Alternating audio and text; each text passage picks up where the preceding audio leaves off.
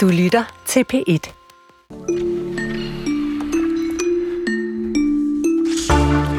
Døden, den har altid en årsag, og for nogle kunstnere, der er den årsag direkte affødt af en vild livsstil med sprut, sex og stoffer. Vi slutter den her uges kulturen af med et jazzikon, som døde alt for tidligt. Og det er selvfølgelig Charlie Parker, så hvis endelig, du skal høre mere om. Og så handler den første del om kunst og natur, fordi mens kloden jo er fyldt med, synes man næsten, når man læser aviserne med skovbrænde, eller døde havbunde, eller øh, tørke og masser af vand, øh, så kan man altså opleve mere og mere moderne kunst ude i naturen. Og det gør noget godt for vores forståelse af naturen. Det dykker vi ned i senere i den her ugens sidste udgave, som du siger, Chris, af kulturen. Og her er det Chris Petersen og Karen Sækker. Maleriet ved havet af Caspar David Friedrich, det var cirka 1810, blev af den samtidige forfatter Heinrich von Kleist beskrevet på den følgende måde. Når man står foran dette maleri, er det som om man havde fået skåret øjenlågene af. Og det kan man jo kalde noget, noget af et billede, øhm, og, og siger jo noget om, hvor overvældende øh, billederne er Friedrich. Noget, der fik øh, folk i samtiden til at spære øjnene vidt op. Altså lige pludselig var kulturen, naturen ikke bare sådan en, en kulisse, men, men i sin egen ret. Lilian Munk Røsing, velkommen. Tak. Litteraturlektor, forfatter, og altså nu klar med den her bog, Friedrich øh, Farver. Og altså Friedrich levede jo i en tid, hvor der var industrialisering, som satte vores forståelse af naturen under pres, må man sige. Øhm, og derfor tænkte vi, at, at på den måde bliver hans malerier jo også aktuelle i vores tid. Ja. Fordi det er lidt det samme.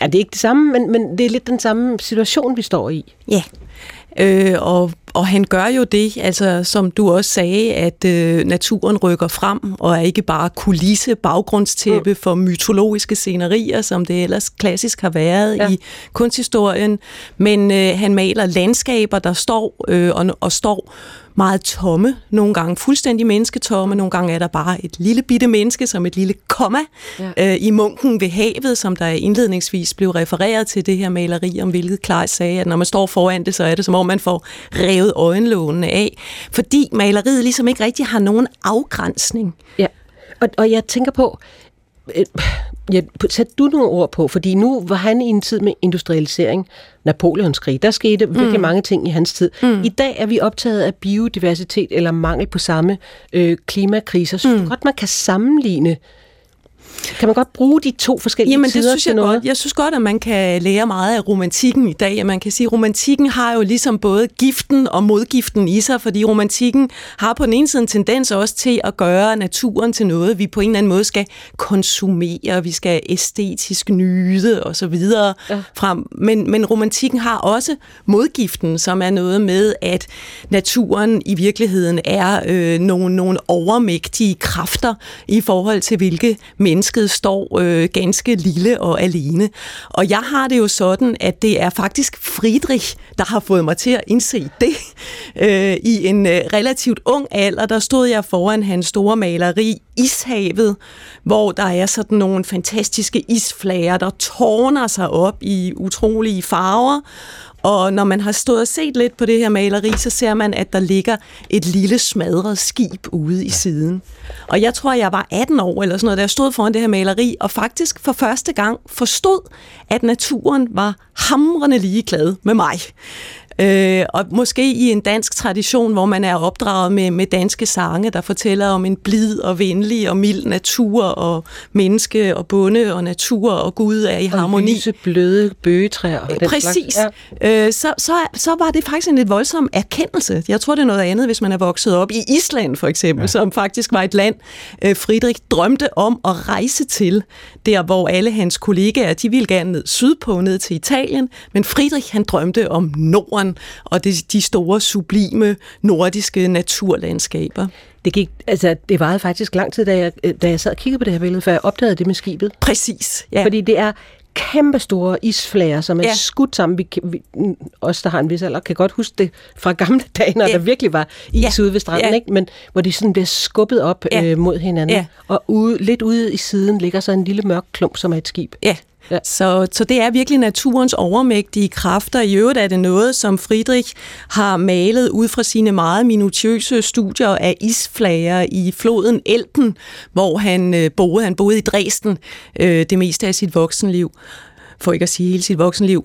Og, øh, og der har han altså simpelthen opskaleret, og det siger også noget om Friedrich, at han, kunne, han havde den her Altså hans malerier er visioner, hvor han sammensætter naturfænomener. Han har jagtet forskellige steder til nogle store montager, der nogle gange næsten har sådan en abstrakt karakter.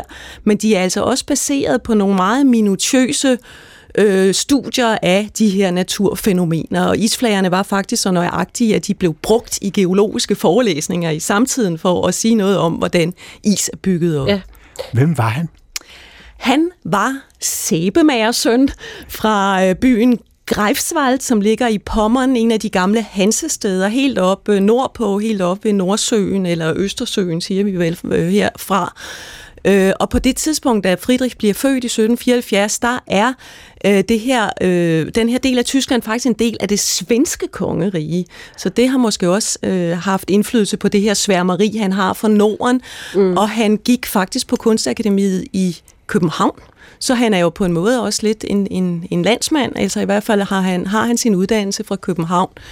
Øh, og så, så vidt jeg husker fra din bog, så blev hans børn også døbt så den nærmest svenske navne. Det er nemlig rigtigt, ja, helt sikkert. Ja. Øhm, og så som sagt, så, så efter København, så flyttede han til Dresden, og så var han egentlig ret bofast der. Så vandrede han ud i landskaberne, men øh, rejste ikke ellers vidt omkring, og kom altså heller aldrig til Island, ja. selvom han egentlig drømte om det. Men det han, det han ud, blev uddannet i København, altså, kan man se det? Er der et dansk islet i hans kunst efterfølgende? Ja. ja, altså der er det på den måde. På det tidspunkt i, i, på Akademiet i København, der lærte man slet ikke at male med farver. Det, det brugte man ikke der. Der skulle man lære stregtegning, nøjagtig stregtegning. Og Friedrich er faktisk også oppe i årene, før han selv begynder så at efterfølgende nede i Dresden operere med oliemaleri.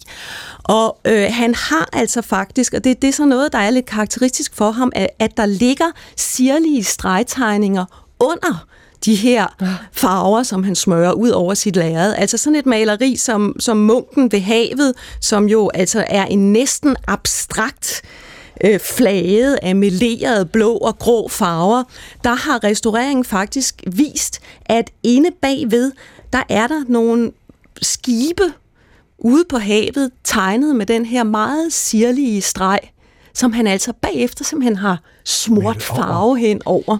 Og jeg synes lige, du skal, fordi nu er det jo altså så det billede, der får en til at øh, se uden at have øjenlåg. og det er, prøv at beskrive det, Lina, fordi det tror jeg, du er bedre til end mig. Det er et fantastisk maleri. Jamen altså, det er jo det er sådan et maleri, som også fik en af samtidens kritikere til at sige, øh, tre linjer og to farver, er det et landskab eller noget i den stil. Ikke? I dag vil vi sige, ja det er det, for vi kender det abstrakte landskabsmaleri, som det måske i virkeligheden peger frem mod. Men man ser altså bare sådan en, en lille stribe strand i forgrunden, øh, hvor i øvrigt, hvis man kigger tæt på, så har Friedrich også her ret minutiøst malet små øh, græsstrå og små øh, fugle, fugle og sådan noget. Altså han har ligesom det der med det store panoramiske perspektiv, der kombineres med det meget nærsynede. Men øh, på den her lille stribe land, altså som, som fylder en lille del nederst øh, på lærredet, over den hæver sig altså hav og himmel i forskellige fantastiske blå og grå farver. Og så står der en lille munk, det er ham, jeg kalder sådan et lille komma, sådan ude i venstre side, og skuer ud over havet. Og øh, når, når folk var så overvældet, altså det var et billede, der virkelig vagte sensation, da det blev udstillet ja. i 1810. Folk har oplevet det her som et, et tomt billede. Øhm, og samtidig altså noget, man, man ikke kunne lade være med at stige på det. Det er klart indfanger ikke med det her, man har fået revet øjenlågene af, som om man øh, kan slet ikke lukke sine øjne. Og Friedrich har selv skrevet et lille notat til det her maleri, hvor han taler til mennesket øh, som det tåbelige menneske, der står her i sin forfængelige hovmod og tror, det kan begribe ja. noget som helst. Så når folk virkelig, når det vagte sensation, var det ikke kun fordi han malede på en anden måde, men, men det var også hans måde at placere mennesket i forhold til naturen. Ja. Altså prøv at beskrive, hvad det er for et natursyn, han har på et tidspunkt, som næsten er forud for sin tid. Ja, altså han har øh, billedet af et, et lille menneske, der er udsat i en almægtig natur. Man kan sige, på en måde er det jo også noget, der griber tilbage. Det er jo, det er jo også et kristensyn på mennesket, og Friedrich var kristen, ikke? Øhm, men det er også, altså igen, så tænker jeg lidt det, jeg sagde indledningsvis med romantik som gift og modgift. Jeg tror faktisk selv, at jeg er blevet fortalt øh, i skolen, at Friedrichs billede af vandreren, der står og skuer ud over tågehavet, at det er et billede af det her menneske, der ligesom øh, har overblikket og behersker naturen. Men når jeg kigger på det billede, så ser jeg mere et menneske, der står udsat på afgrundens rand.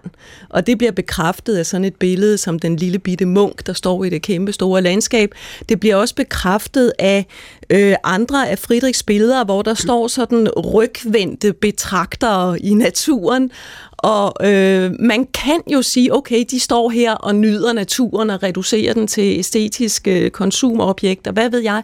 Men man kan også sige, nej, de er udsatte i landskabet, og de står nærmest, jeg synes, det ser ud som om, de står lidt på en scenekant. Ja. Som om det er ikke så meget af dem, der, der betragter, som det i virkeligheden er naturen, der kigger tilbage og Men betragter kan, dem. Jeg kan ikke være med at tænke på, altså nu, nu hedder den jo farverne ja. i titlen der ja. med, at når du siger naturen som konsumkultur, jeg tænker dansk romantik, så tænker jeg også på den der den bløde bøgeskov, de, altså solen, altså det der sådan, øh, det er lidt dejlige mm. natur. Hvad er det ved, ved hans farver? Hvor, hvor peger det hen i, i, i sådan et mere sådan, mm, man kan sige, åh, eksistentielt mennesket lille i naturen? Hvor, hvor, hvor hvor ligger farven der? Ja, altså farven, den ligger jo, øh, og når bogen hedder Friedrichs farver, og når jeg interesserer mig så fri, som, øh, for Friedrichs farver, så er det også lidt et modtræk til, at øh, det har kunsthistorien ikke typisk gjort. De har øh, interesseret sig for motiverne, de har tolket det allegorisk, Øh, og jeg synes jo egentlig også, at han, hans malerier er meget sanselige. Ikke? Mm. Altså den traditionelle kunsthistoriske tolkning af Friedrich, det er, at han er den der religiøse maler, som i virkeligheden hele tiden skildrer... Og derfor forsvandt han vel også lidt i kunsthistorien. På, ja, på et tidspunkt. Han har nu altså øh, siden 1900, hvor han ligesom blev opdaget efter sin, sin øh, død, så har han med, med, med jævne mellemrum haft en renaissance. Men den klassiske tolkning har været den allegoriske, religiøse, hvor man ikke hæfter sig ved det sanslige. Og jeg synes jo, hans malerier er stærke, sanslige oplevelser. Det vidner samtidens kritik jo også om øh, hvor han faktisk virkelig arbejder med farverne og også holder af og kæler for de de brune, de mørke, de så at sige meget jordiske farver, som ofte findes i forgrunden af hans malerier, hvor øh, det helt kan være svært nogle gange at se, hvad det egentlig er, der ligger der og roder ankre og kors og øh, sten og fiskenet og sådan noget, fordi det er malet sådan næsten mørkt i mørkt. Ja. Men det, det er lige så meget værd at, at dvæle ved den mørke forgrund og ved det sanselige og de her farvekvaliteter, som at skynde sig og forsvinde ud i horisonten og sige, jamen det handler om en længsel ud af denne verden. Og der kan vi jo så øh, passende slutte, synes jeg, lige præcis med forsiden af bogen, som ja. er et maleri, som faktisk var, der, var det, der satte dig i gang med at skrive om Friedrich. Ja. Man ser en kvinde bagfra, hun står, det er også et mørkt billede, Ja. Bortset fra centret, som er et vindue ud mod lyset. Hun står med ryggen til at kigger ud øh, af det her vindue. Øh, og det blev du provokeret af, da nogen engang skulle fortælle dig, hvad det handlede om? Ja, altså det var faktisk det, der satte mig i gang. Men jeg ved, ved ikke, om det gav mig ideen til bogen, men det gav mig i hvert fald en ubendig trang til at skrive om Friedrich. At jeg stod i Berlin, jeg havde forelsket mig i det her lille skønne maleri. Øh, Friedrich har malet sin hustru, hun står i hans atelier på nogle skønne, brede, mørke gulvplanker, og i en meget, meget skøn kjole i sådan nogle bronze- og petroleumsfarver. Og så øh, ser hun altså ud af vinduet vinduet. Jeg stod og så på det her billede, og så hørte jeg i audioguiden en venlig kvindelig stemme, der forklarede mig, at her ser vi en kvinde, der står og længes ud af sit jordiske fængsel mod lyset på den anden bred. Og jeg var øh, faktisk en lille smule i tvivl om, om det måske var, altså om jeg havde trykket på det forkerte nummer på audioguiden, for jeg synes, det var et helt andet billede, jeg så. Ja. Øh, lad os lige samle op her til allersidst. Øh, giv os lige sådan øh, den der fyndige overskrift. Hvorfor er det, at Friedrich er værd at lære at kende i dag, eller genopdag for nogen? Ja, altså, jeg har jo lyst til lidt flabet at sige det, fordi at hans værker er stor kunst, og de er jo altid aktuelle. Men øh, på den anden side mener jeg jo nok også, at stor kunst er kendetegnet ved bestandigt at kunne reaktualiseres, genfortolkes, sige noget nyt til nye tider. Og jeg synes, det er helt oplagt, at Friedrich har noget at sige om forholdet mellem menneske og natur, som er vigtigt i, i den øh, klimakrise, den økokrise, vi befinder os i. Og som faktisk kunne være malet i går. Ja. ja. Tak for det, og tillykke med bogen. Tak for det. Lilian Munk Rysing, litteraturlektor og øh, forfatter til bogen, som altså hedder Friedrich Fauer, om det sanselige og materielle i Kasper David Friedrich øh, malerier. Og bogen udkommer i morgen. Er det ikke sandt? Jo, det er rigtigt. Godt. Tak for besøget. Selv tak.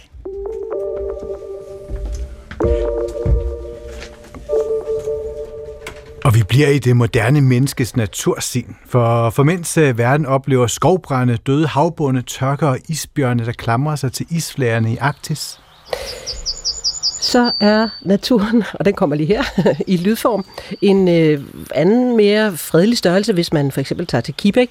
Vi skal syd for Herning, og her kan man, øh, hvis man er på besøg i skulpturparken Deep Forest Artland, gå på opdagelse i skovens øh, vildnis og støde på rigtig mange forskellige ting. Alt fra nedfaldende måner, en kæmpe æderkop, et stort vindspejl eller en picnic performance.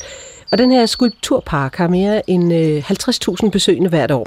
Og frem til, øh, altså i flere år nu, frem til 2027, så kommer der til at være endnu flere øh, værker, kunst i området, for parken har fået bevilget 57 millioner kroner i støtte fra 11 forskellige fonde.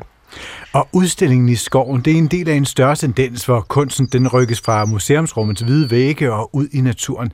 Og det ser vi for eksempel også i Sverige med skulpturparken øh, Varners øh, kunst. Men hvorfor skal kunsten ud i naturen? Og hvordan kunsten i det hele taget gør os klogere på naturen? Hvordan kan kunstens mangfoldige natursyn hjælpe os med at få et andet syn? Og hvordan ikke bare er et redskab for vækst og for fødevare? Det øh, skal vi tale om nu, og øh, i de kommende øh, 15 minutter, tror jeg. Først skal vi lige høre øh, billedkunstner René Schmidt fra Deep Forest Artland fortælle os, hvad det er, kunsten kan med naturen. Vi har lidt svært ved at se de her træer og de her buske og de her små fugle og frøer og sådan noget, som andet end lidt noget rod, og hvad fanden skal vi bruge det til? Men vi ser det ligesom, det er nemmere at se på det igennem noget, vi selv har lavet. Og det, vi selv har lavet, det er så nogle andre. Det er så de her kunstværker. Og jeg har jo nærmest evidens for det. Fordi når jeg ligesom øh, har gået igennem øh, de sociale medier, og hvad folk har postet om os de sidste par år, så kan jeg jo se, at vores gæster øh, tager øh, måske et selfie, eller tager et billede af familien. Så er der et kunstværk i forgrunden, lige bag ved familien. De stiller sig op omkring det, og så har du så naturen i baggrunden. Øh, der er næsten ikke nogen, der lægger billeder op øh, af dem selv og et træ, eller endnu mere bare af øh, et træ. Så det er jo sådan vores forhold til naturen lige nu og her. Så hvordan er det, at kunsten kan være med til at forandre vores syn på naturen? Øh, det vi har gjort, vi har lavet en sti øh, og kun én. Så du skal ligesom træde ind på stien og følge den, og på to og en halv time efter, så er du tilbage, hvor du startede. Og det gør så, at ligesom i, øh, i det tidsrum, så bliver du lullet lidt væk fra hverdagen øh, og dig selv som menneske. Og måske ligesom ser de her kunstværker som en eller anden øh, øh, port til det andet. Og det andet, der mener jeg ligesom alt det andet, øh, altså naturen. Og nat- det er også bare vejret. Regndråben, øh, eller det blæser, eller der er et væltet træ. Øh, så det er ligesom om, at, øh, at vi ligesom har svært ved at se det øh, uden den hjælp. Og det var vores reporter Isabella Askov Holbæk, som havde talt med René Schmidt. En anden kunstner, som har beskæftiget sig med kunstens betydning for vores forståelse af naturen, det er forfatter Josefine Klaugart. I alle hendes bøger, der optræder naturen som grundbyggesten, og lige nu der har hun aktuel med udstillingen Efter naturen på Glyptoteket og et lang essay med samme titel. Velkommen. Ja. Ja, tusind tak for det. tak. Øh, Josefine, prøv du også at sætte nogle ord på, hvordan øh, det er, kunsten kan hjælpe os til at forstå naturen? Ja, altså man kan jo man kan sige, at i vores kultur, der er vi jo meget optaget af den her sådan, naturvidenskabelige øh, forståelse af naturen. Af gode grunde, kan man sige, for den har jo virkelig øh, udviklet vores samfund.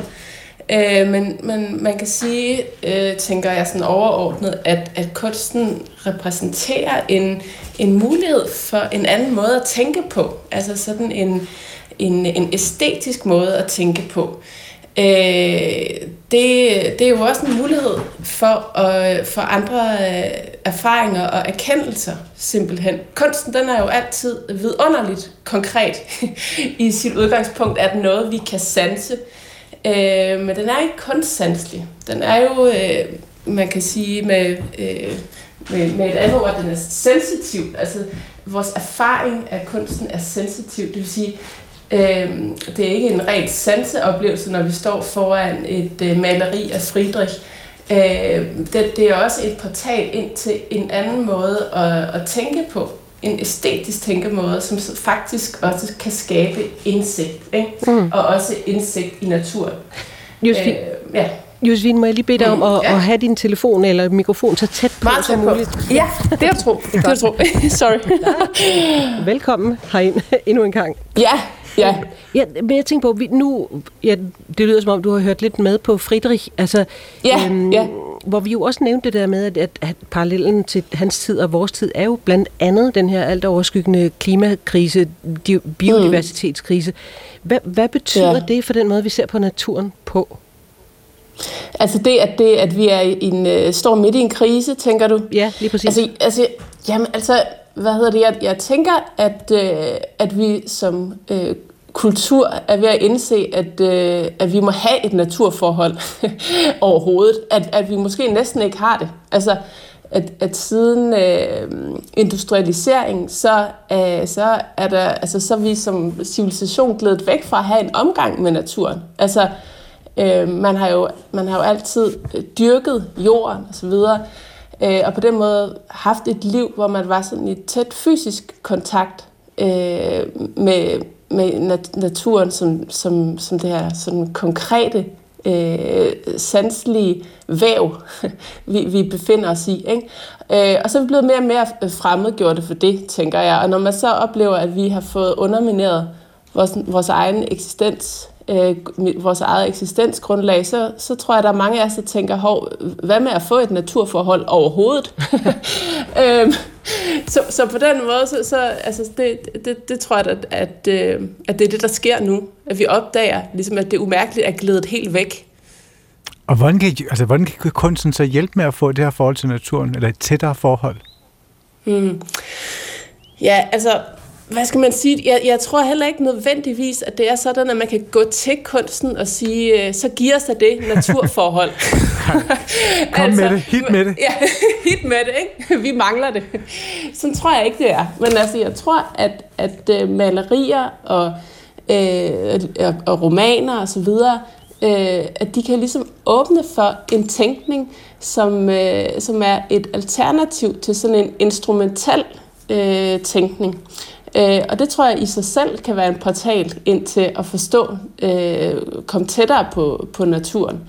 Øh, ja, så, så man kan sige, det er jo sådan lidt af omvej, ikke? Øh, ja. Ja, men, jeg tænker på, øh, hvis jeg lige må vende kasketten, altså man kunne jo også sige, ja.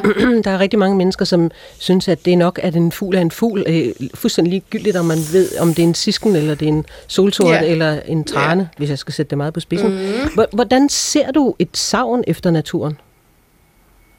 Og jeg synes, man ser det jo alle steder. Altså, det er jo både, det er jo sådan dobbelt, det er jo både et savn efter at være tættere på naturen. Jeg tror sådan en følelse af mangel. Øh, men, men så er det jo også bare, øh, så er vi jo også bare bange, ikke? Altså, så er det jo også en frygt. Det er jo den anden side af det der savn, at, at vi, er, vi er bange for, hvad det er, vi har sat over styr. Altså hele den instrumentelle tilgang til naturen, som industrialiseringen måske ikke ligefrem har skabt, men i hvert fald så den virkelig accelereret, øh, den viser jo virkelig øh, sine konsekvenser nu. Ikke? Øh, så på den måde, så, så er der ligesom det her dobbelte, øh, den her dobbelte mønt, der er en frygt for, hvad det betyder at have undermineret naturgrundlaget, og samtidig en længsel efter en anden måde at leve på. Ja. Kan, du også høre, kan du høre det i samfundsdebatten? Ja, det kan man jo nemt, ikke? Det er jo over det hele. Med, øh, skal man flytte på en ø? Skal man arbejde mere? Skal man, altså, Øhm, det er jo måske næsten det eneste sådan, øh, positive, man kan sige om, at, at det er så tydeligt nu, øh, at naturkrisen er så uomgængelig, øh, at det får os til at, at tage, tage det hele op til revision. Ikke? Altså mm. hele vækstsamfundet har ligesom vist sig som en, som en umulighed pludselig. Og det var virkelig, øh, mange, ja. Og det var virkelig mange af de tanker, ja. som det satte i gang. Jeg var inde og se din udstilling derinde på Glyptoteket. Ja. Øh, efter ja. naturen læste også esset. Men efter ja. naturen, det der lille efter, det, hvad var det for et lille efter? Ja, Jamen, altså det er jo sådan et dobbelt efter, øh, fordi det er jo både, det, hentyder jo både til det her med, at kunstnere til alle tider har brugt naturen som motiv, altså man har øh, stået foran en hest, eller foran et bjerg, eller et træ, og så har naturen øh, været motivet, og når man har malet efter naturen, men det er klart, at øh, når jeg kalder min bog og min udstilling efter naturen, så taler det jo også ind i lige præcis den her situation, at vi på en måde befinder os efter naturen. Altså de der, øh, den vilde natur, den øh, Friedrich han lader sine øh, vandre stå og betragte, den findes jo næsten ikke mere. Altså der, der, der, der findes jo kun ligesom domesticeret, øh, opdyrket, tæmmet natur. Vi kan være sikre på, at der står et bordbænkesæt ved siden af ham i dag. øhm, ja, ja præcis. Det var frygteligt. Josefine, øh, din, din, ja. din bog øh, bliver indledt... Øh, øh, øh, mm. Altså, øh, eller, nej, det jeg vil spørge dig om. Vil du ikke læse op fra ja. det allerførste? Jo, øh, jo. På den allerførste side. Jo. Øh, ja, der står... Et menneskes hele bevidsthed kan samle sig omkring et lille messinghængsel, med en kraft, der langt overgår den, med hvilken man kaster sig over de største filosofiske problemer. Intellektet kan aldrig mønstre en så dyb og kompleks erkendelse, som den, man når ved sindets stødvise indsigt i det konkrete uendelige rigdom og dybde. Hele den vestlige filosofihistorie kan intet stille op over for et messinghængsel, en knæhase, eller erindringen om at løfte en isflage af hestenes vand en nat i januar. Ja, den vestlige filosofihistorie øh, kan ikke stille noget op over for erindring om at løfte en isflag af hestenes vand en nat i januar. Det er et meget fint billede. Hvad, hvad er det der, du stiller over for hinanden? Jamen, jeg stiller jo egentlig den her, den, den, øh, den, den sanslige, sensitive erkendelse op over for en, øh, den, den abstrakte øh, tænkning. Ikke? Altså, øh, den vestlige filosofihistorie er jo, øh, er jo ligesom kronen på værket øh, inden for abstrakt tænkning, og det er den, vi hele tiden i vores samfund sætter højst. Altså, øh, man kan jo også se det i hele uddannelsessystemet, hvordan, når man for eksempel, når man øh, læser en novelle, så det, det, det, det laveste niveau, øh, i raketten, det er ligesom at beskrive, jamen, hvordan, er, hvordan er sproget her, hvordan er byggestenene, hvordan er synsvinkelforhold, og de her konkrete iagtagelser. Så er der en analyse, der, ligesom der, der, der gør vi det til, til allegori, så at sige. Altså vi uddrager symboler, og vi i vores fortolkning, som er det næste step, så, så bevæger vi os ligesom et niveau op, altså et niveau op i abstraktion, kan man sige. Og så til sidst, så de rigtig dygtige 12 piger og drenge, de kan øh, perspektivere, og der har man ligesom så endelig bevæget sig væk fra det konkrete udgangspunkt, og det er ligesom sådan det fineste, man kan. Så jeg vil sige, det gennemsøger jo vores, øh, vores øh, samfund og vores kultur, det her med, at den, den abstrakte tænkning er den fineste. Ja. Og overfor det står der jo så noget andet. Ikke? Der står der jo øh, ikke bare ligesom det sanselige, men, men, det, men det sensitive, altså det, der er forankret i det konkrete, det er ligesom det her isflagerne, man løfter af hestenes vand, de her øh, erfaringer af også at være en krop i verden. Og det er de her erfaringer, som kunsten øh, lever af og vokser øh, på og som vi i øvrigt alle sammen øh, består af. Altså, jeg tror alle sammen, vi bærer rundt på de her så meget stærke, øh, konkrete erfaringer af at være i verden. Øh, så, så jeg tænker jo også, sådan, når vi taler om naturkrisen, at den har jo en parallel, kan man sige, i sådan en, en bevidsthedskrise, fordi altså jeg, jeg tænker også altså, øh, til spørgsmålet om, hvad er det kunst, den kan, der, der knytter sig jo også altså, øh, erfaringen af, at, at, øh, at kunsten ligesom repræsenterer en anden mulighed for øh, at være rigtig til stede i verden. Ikke? Altså sådan, vi, vi har jo ligesom indrettet et samfund, der, øh, der distraherer os. Tempoet skal accelereres konstant, øh, og, og det gør, at vi har ligesom færre af de her øjeblikke, øh, hvor, hvor, vi, hvor, hvor, hvor naturen kan åbenbare sig for os. Altså sådan den der øh, vandre, øh, det, det øjeblik der, hvor han står og, og, og, og, og ser ligesom øh, den voldsomme, brusende natur, det her hav, som er ligesom sublimt, den slags øjeblik er der ligesom færre og færre af. Mm. Og det er ikke kun fordi, vi har øh, opdyrket øh, hele jorden. Det handler også om, at vi simpelthen er blevet dårlige til at værne om en åben bevidsthed, en lejende bevidsthed, en fri bevidsthed, der ligesom kan gribe verden på den måde. Tak til dig, forfatter Josefine Klogart. Udstillingen tak. Efter Naturen, den kan ses på Glyptoteket frem til den 18. august 24, og essaysamlingen med samme titel, den er udkommet på forledet Gladiator. Og så kan vi bare lige sige, at øh, Danmark skal have en ny grundlovssang. I, I anledning af grundlovens 175 års jubilæum har Sangens Hus, højskolerne og DR udskrevet en øh, sangkonkurrence.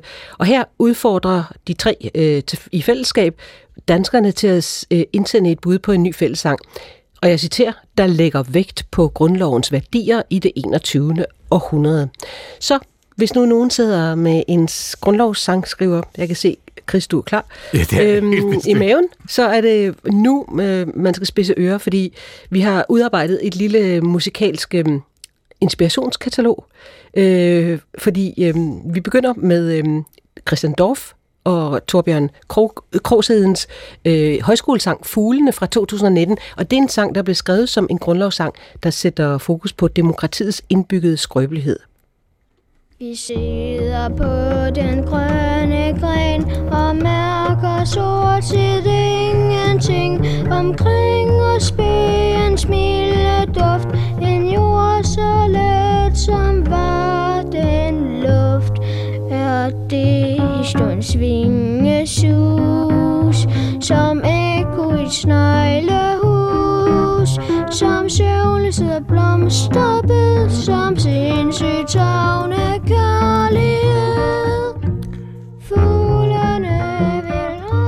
Hold da. Den, så, Jamen, den, den grundloven er fejret den, mange gange på mange forskellige måder. Den ligger meget højt, synes jeg. Et andet eksempel på en grundlovssang, den finder vi, hvis vi spoler tiden lidt tilbage. Det er nemlig Dressinebandens grundlovsvise fra 1994. Når min bedste far fortalte om sin første grundlovsdag, om blikker og om Grundtvig og det røde danske flag, om en stok på liste så, så lukkede jeg mine øjne i, mens de gamle mænd på himmelbjerget svævede forbi. Og så kan vi jo øh, spole tiden endnu længere tilbage med endnu et eksempel på en øh, grundlovssang. Året er 1949, og Ib Schønberg optræder i Cirkusrevyen med øh, Grundlovsvalsen. Den gave gamle grundlov, som Danmarks rige fik, den skyldtes intet oprør mod syvende Frederik. Der brugtes ingen kugler og ingen svær og dolk. Det var en konges hjerte, der slog for Danmarks folk. Jeg har det mundre valgsprog, som Gud og hver man vil.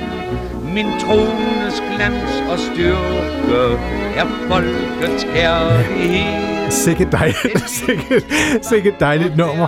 Og hvis du nu, kære lytter, sidder er fuldstændig pumpet op på Grundlov Hits inspiration, så kan vi fortælle, at deadline for at indsende en færdig grundlovssang, det er mandag den 2. april kl. 12. Og noget med melodi og becifring og tekst samt en indspillet lyd, lydfil. Det skal sendes til øh, uh, forledet at ffd.dk.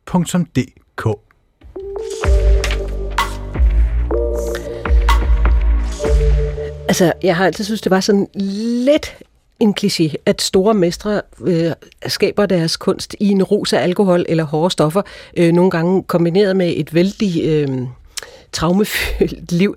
Men altså, der er, det er jo også sandt i, øh, i en hel del tilfælde. Det har vi øh, selv bragt adskillige eksempler på, fordi vi har en serie, der hedder Dødens Årsag. Det er en serie, hvor vi sådan set, kan man sige, begynder bagfra. Vi ser på døden, dissekerer den, øh, vi ser på dødsårsagen, og så ser vi på, hvad det var for et liv, der førte kunstneren hen mod det her endeligt. Og i dag handler det om en af jazzens øh, meget store myter, både på grund af hans håndtering af en saxofon, men også på grund af hans meget tidlige død, det er Charlie Parker.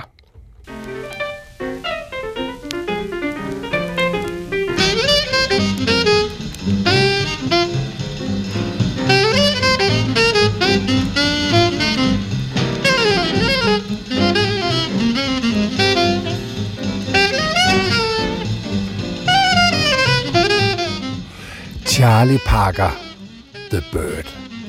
En af jazzens store myter.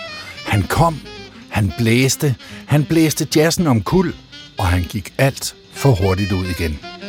Når man taler om myten om det helt store talent, der knap nåede at vise verden, hvordan der skulle spilles, før han selv gik til et druk og stoffer, så er det ikke mærkeligt at få et billede af Charlie Parker og hans alt-saxofon på nethinden. Han havde allerede tidligere haft hjertestop, han havde skrumpelever og meget andet skidt. Men dødsårsagen var en anden, da han blev fundet livløs den 12. marts 1955 på et hotelværelse på Stanhope Hotel. Dødens årsag. Maja Thiele, øh, læge på Odense Universitetshospital og professor i leversygdom. Velkommen til. Hvad døde han af? af lungebetændelse, øh, mavesår og så formentlig sådan øh, efterfølgende af leversvigt.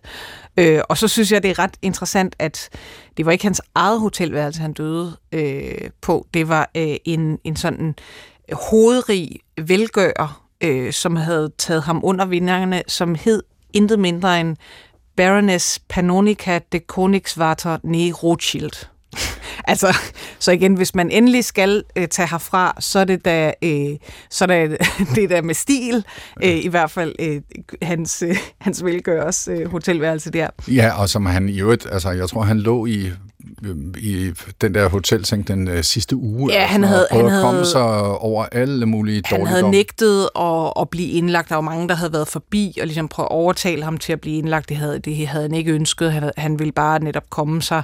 Det skal lige siges, at det her det skete altså omkring et år efter, at hans øh, helt lille pige på to år øh, var død af øh, vist nok en hjertefejl. Mm. Og øh, det har nok været, hvad skal man sige, måske den sidste ting, der har skubbet ham ud over kanten, og, og simpelthen gjort, at, at så gik helbredet, ja. som i forvejen var udfordret. Men misbruget eskalerede derfra, ja. noget, ikke? Og, så, ja. og, og igen, han, han døde jo som 34-årig, det er ikke en normal alder at dø på, øh, heller ikke øh, i 1955'erne. Nej. Øh, Naja Burits, øh, vært på På Jazz, musikansvarlig også derovre, øh, lægen, der undersøgte hans liv, tippede ham til at være mellem 55 og 60 år. Altså, hvor dårligt forvaltede han sit liv og sin krop? Det kommer an på, hvad du spørger, hvem du spørger. Fordi hvis man tænker på alt den musik, han nåede at sende ud i verden, så forvaltede han sit liv ganske godt. Men det er klart, at han passede ikke på sit korpus, hvis det er det, vi, mm. Øh, vi taler om. Mm. Og det er det jo selvfølgelig her. altså, var han kendt som en jazzmusiker, der bare ikke kunne sige nej?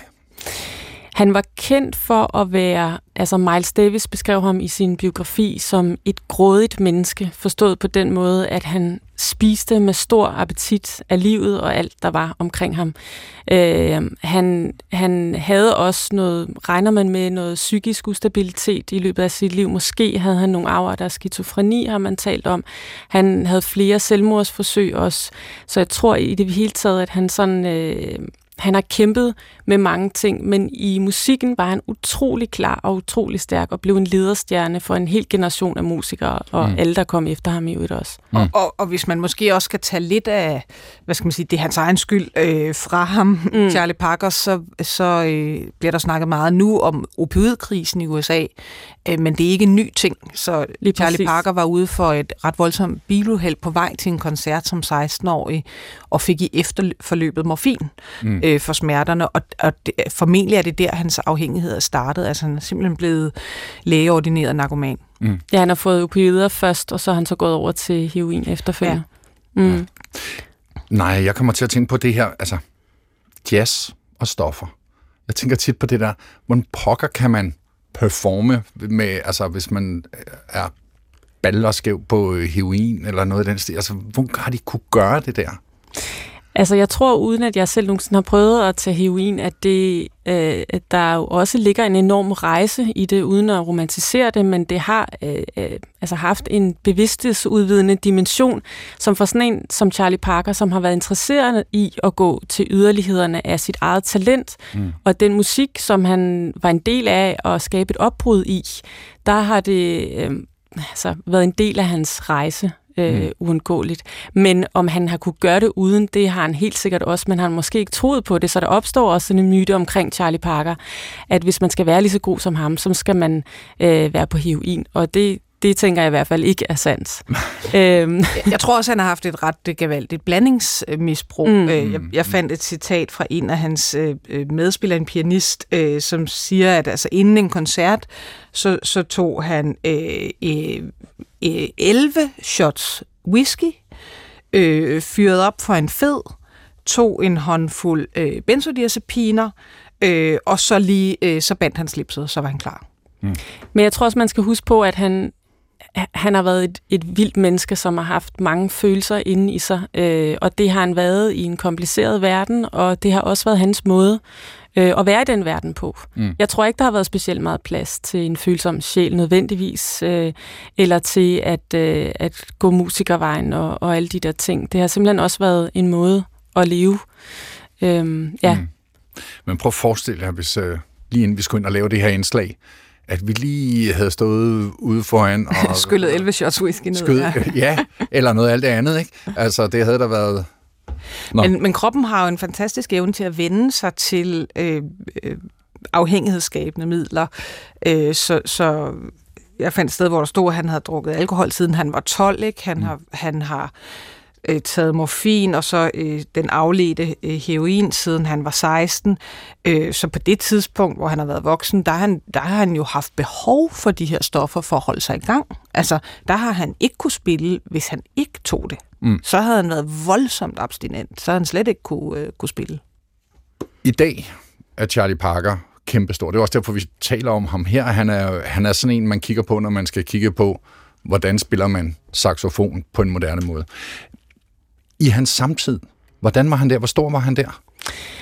Jamen, uh, Charlie Parker han kommer til New York uh, i, i 30'erne fra Kansas City, og i starten, når han begynder at spille på klubberne, så er der ikke nogen, der forstår, hvad han vil. Mm. Han bliver budet, uh, han bliver budet af uh, på klubberne, og uh, folk de synes, det lyder som om, at han, han spiller nogle forkerte akkorder hele tiden. Men det, man skal forstå, det er, at det er swingtiden, det her. Det vil sige, at musikken, swingmusikken, uh, fremmeste formål er at underholde folk. Og Charlie Parker, han kommer øh, lige pludselig med en helt anden type musik. En musik, som har en enorm himmelflugt, men også har et ilter temperament under sig. Og han står på, at hans musik er lige så vigtig øh, som de klassiske musikere øh, musik er. Det vil sige, der også kommer den her ting med, at bebopperne, fordi at øh, det er det, den, den musik, som Charlie Parker han ligesom er lederstjerne for, de, de går ikke op i, om publikum kan lide deres musik eller ej. De spiller for deres egen skyld. Hvis publikum kan lide det, fint nok, men det er ikke det, der er hovedmålet. Hovedmålet, det er at skabe den her kunstneriske frihed, og at være fuldstændig fri i, øh, i sit spil. Øhm, og han, har, øh, han er enormt virtuos, og han har en eksplosiv fart. Det siges også, at de spiller så hurtigt, at mange af de hvide musikere er svært ved at følge med. øh, men Charlie Parker kom også ud af en periode, hvor han har øvet sig 15 timer om døgnet, øh, eller i døgnet i en, i en længere årrække. Ikke? Mm. Så han kommer simpelthen og, og laver et, eller bebop-miljøet laver et opgør med swingmusikken som en underholdningsmusik, til ligesom, at det skal være noget, der har samme kunstneriske værdi som den klassiske musik og dens komponister. Mm. Og så laver han jo han står ikke deroppe alene, han laver forskellige samarbejder undervejs også. Her skal vi høre et, som, øh, som er med en anden, vi nok godt kender, Miles Davis, nemlig øh, nummeret Scrabble from the Apple.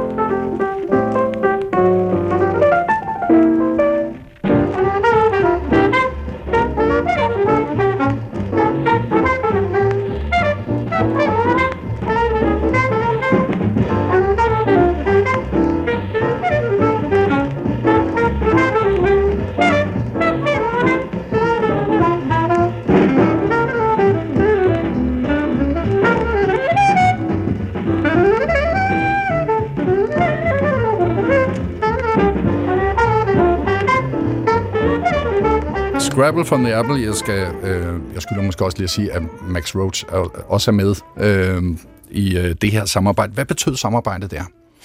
Jamen, Miles Davis er faktisk ikke sådan den klassiske bebop-musiker. Det er særligt Dizzy Gillespie og Thelonious Monk og Max også, som, som skaber den her musik. Men de har, de har en helt ny stil. De, øh, de begynder også at klæde sig i nogle bestemte hatte og tager jakkesæt på og, og ser ud på en bestemt måde, fordi at de gerne vil sende det her øh, signal om, at de er intelligente musikere, og det gør de faktisk som de første afroamerikanere i, i den amerikanske underholdningsindustri.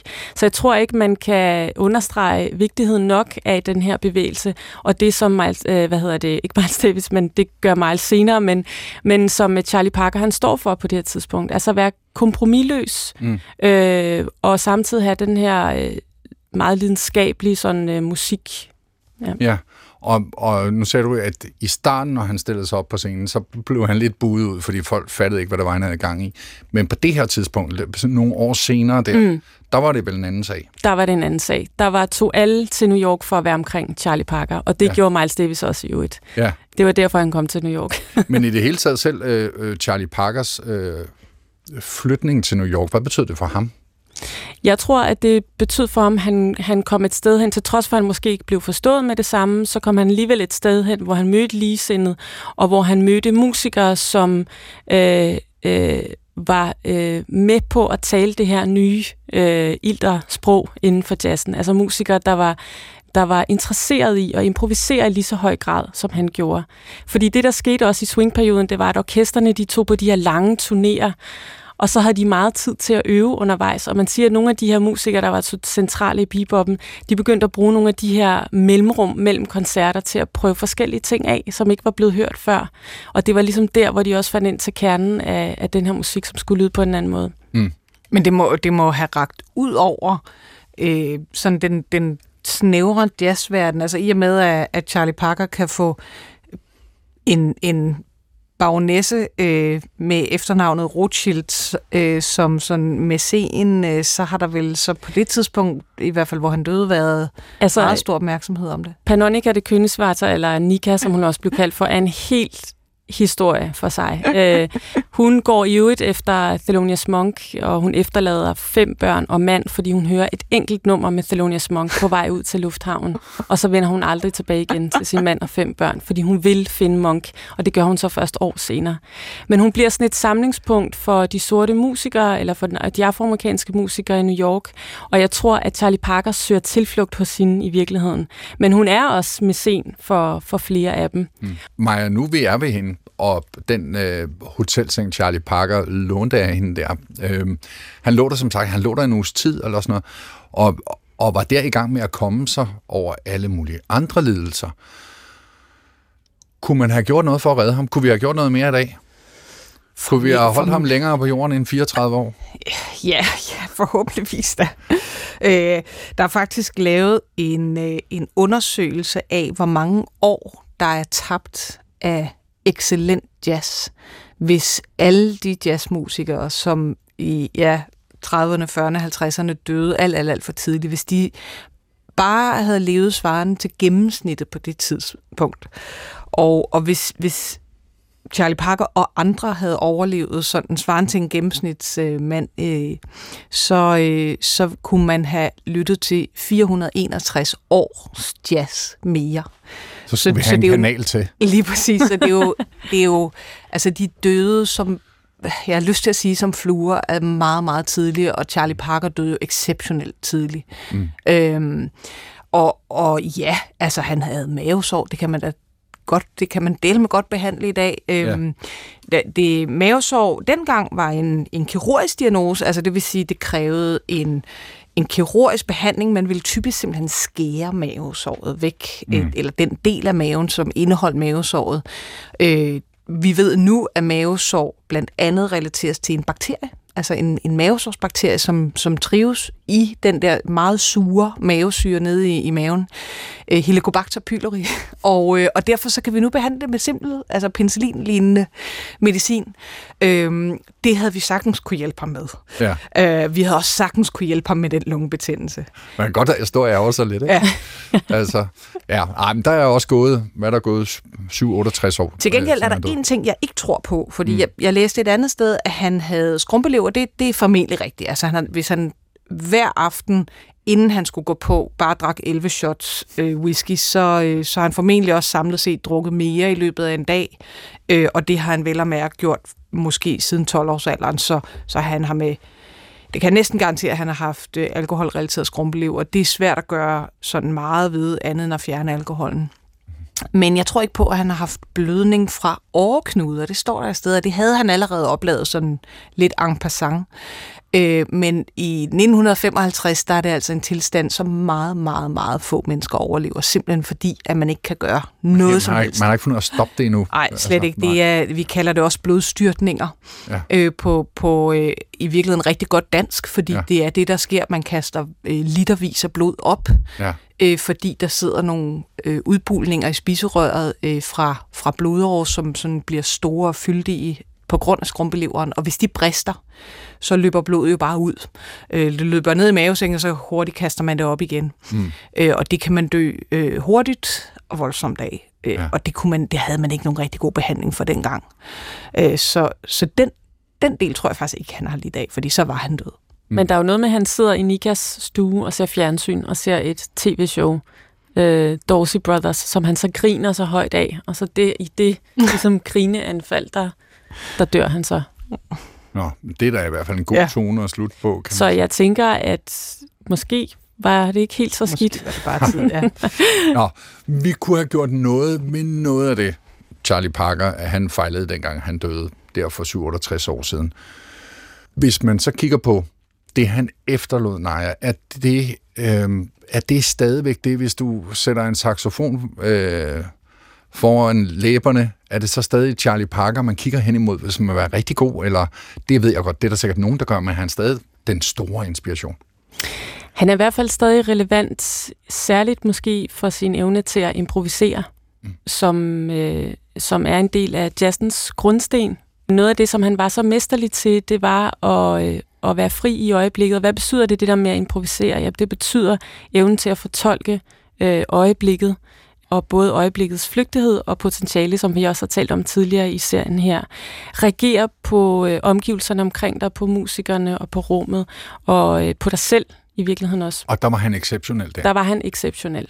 Der, der er mange, der, der opstod sådan en, øh, øh, sådan en idé om, at netop hvis man skulle opnå den exceptionalitet, så skulle man også bruge heroin.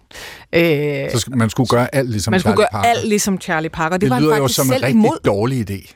Ja, altså han var, selv, han, han var selv ikke øh, fortaler for det i hvert fald. Han mm. udtalte sig, at de, alle de der unge øh, ja, kids, som, som tror, at man skal drikke sig i hegnet og, og skyde sig øh, junk i årene øh, for at blive god, de tager, de tager grumme fejl, siger han selv. Mm. Øhm, men ikke desto mindre er det ligesom blevet sådan en myte. Øh, og jeg tror i virkeligheden, at han har gjort alt det her på trods af sit voldsomme øh, forbrug. Jeg tror også nogle gange, det koster at, øh, at være så følsom. Altså det, det, øh, det har været svært. Altså evnen til at være så dristig en musiker, som han var at tage så mange chancer, det kom også med en pris. Mm. Øh, det kommer med en ekstrem sanselighed og følsomhed, som har været svær at være i. Altså det er jo også ren gætterier, men det, det forestiller jeg mig. Mm. Han vil i så fald ikke være den første, der har selvmedicineret med diverse øh, Mm. mm. afhængighedsskabende midlerne. Øh, Vi sender ham pænt ud, synes jeg, øh, her fra vores øh, lille studie, og det gør vi med nummeret Now's the Time.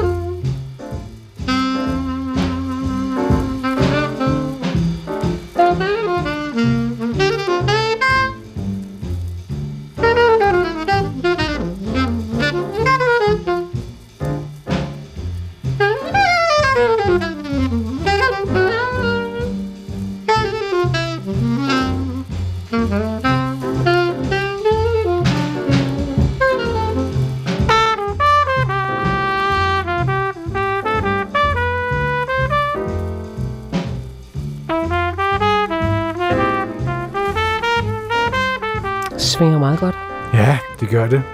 Og det var læge Maja Thiele, P8-vært Naja Burik og vores egen Thomas Håndby Hansen, der så nærmere på Charlie Parkers død og alt det, der har ført op til den. Hvad foregår der i virkeligheden inde på Christiansborg? Det undersøger Tony Scott sammen med tidligere politikere i Svingdøren på P1. Men så er det vel også greenwashing? Nej, Eller hvad? nej. er der ej. Det er jo politik. Hvad bliver så det næste? Åh, oh, nej, nu er Søren Pinds verdensmuller. Det virker næsten lidt sur på de radikale. Åh ja, åh ja, åh ja. Jeg tror ikke, jeg vil nævne nogen specifikt, men jeg synes, at... Du er jo ikke kulturminister mere. Du behøver ikke helt gardere. Kom med ind i de politiske baglokaler og få et spændfrit blik på aktuelle politiske sager i Svingdøren. Lørdag kl. 10 på P1 og i DR Lyd. Ugen sidste kulturen er lige ved at være slut. Det var Lasse Lauritsen, der producerede i dag, og her var det øh, Chris Pedersen, og jeg hedder Karen Sikker. I morgen er der jo som altid om fredagen 4. division øh, her i sendetiden. I morgen er det med Jesper Dein, Maja Tekeli og Michael Jalving. Ha' det godt.